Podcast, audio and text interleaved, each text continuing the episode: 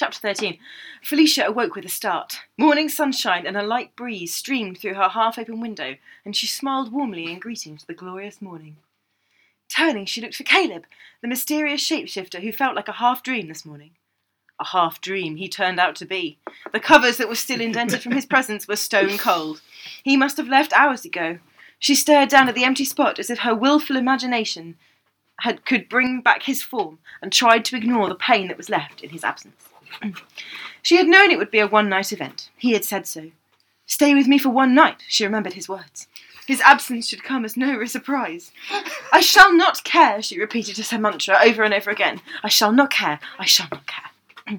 she stood up, grasping the bottom of the duvet to shake it out, erasing his memory and letting the breeze carry off his scent. As she did so, a piece of paper floated gently to the floor. Oh, Felicia, I'm sorry, I had to go suddenly. Business. We'll see you soon. See, she read. It was a gentlemanly note, letting her down easy, but she was smart enough to know that it didn't mean a thing.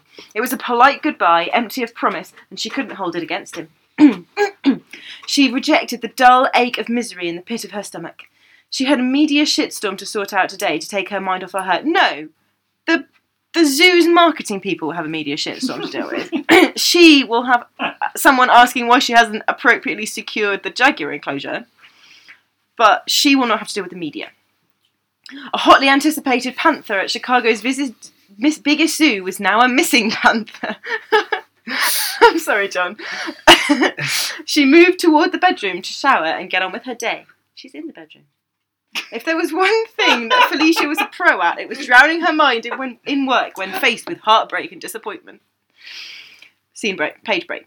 Felicia let the hot, hot water cascade over her face and body, enjoying the intense temperature as it numbed her senses. did she revel in it? No, not yet. Revel in the clean water.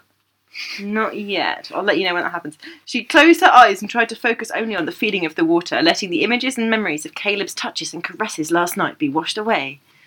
As she allowed her mind to drift, it was brought back sharply to the present. A loud creak from one of her bedroom floorboards could be heard over the pounding water. The board was slightly loose and she'd never got around to fixing it. She reduced the water pressure but didn't hear anything further.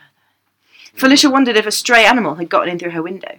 There was a ginger tabby from next door that she often saw exploring the front yard. Oh backstory, bitch! She left the shower reluctantly and vigorously dried herself off. Her bathrobe was hanging down the back of the door, and she wrapped the soft fleece around herself, letting her damp hair hang loose around her back. She had hoped the shower would revive her, but as she opened the door to her bedroom and her eyes came to rest on the now made bed, she just felt defeated and exhausted. At her dressing table, Felicia surveyed the shadowed circles beneath her eyes. She felt cheated. She should have been glowing and sexily rumpled after last night's activities, but instead she appeared washed out and anxious. Not so great for a day when she needed to take on the Chicago media as well as the wrath of her boss, Ben, and the rest of the zoo staff. Too right, Ben's going to be annoyed with you. Ben's the only intelligent person in the zoo. Halfway through the application of her makeup, she began to feel uneasy. She thought she saw something move, swiftly, out of the corner of her eye. When she turned to look, there was nothing there, just the empty wooden chair in the corner of the room. How strange. Then she thought she heard something coming from behind her wardrobe. The door was slightly ajar, but there was nothing unusual about that.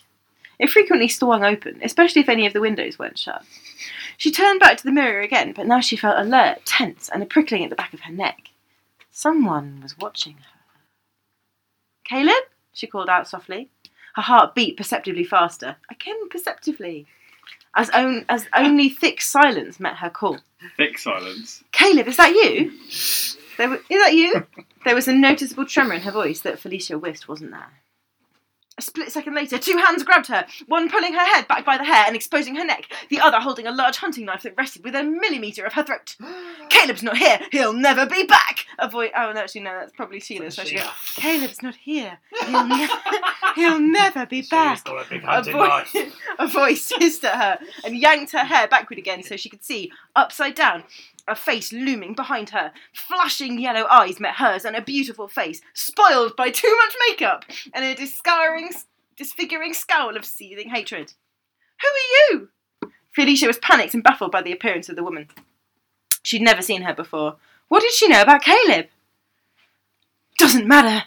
Her voice leaned in too close, and she got a strong whiff of the woman's intense, sweet perfume that smelt cloying and stale. What matters is that you messed with the wrong woman, and you're going to pay for it. The woman let go of Felicia's hair, then smiled sweetly into the mirror.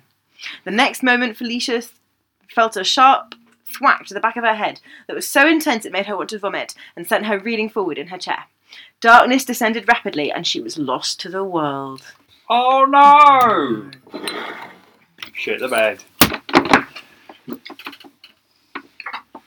I got no idea what's going to happen. It's it's difficult to It's tell. a isn't roller it? coaster. Caleb might save her. I just don't know. It's quite emotionally intense. I mean, we've only got three chapters. Is it three or no? It's Seventeen chapters, wasn't it? Yeah. Four chapters to go. Yeah.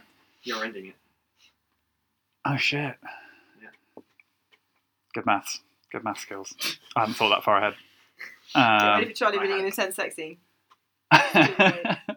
It had better end on a sexy. If it doesn't end on a It sex will. scene, I'm calling bullshit. Um, But will he ever be a panther while having sex? This is all I want to know.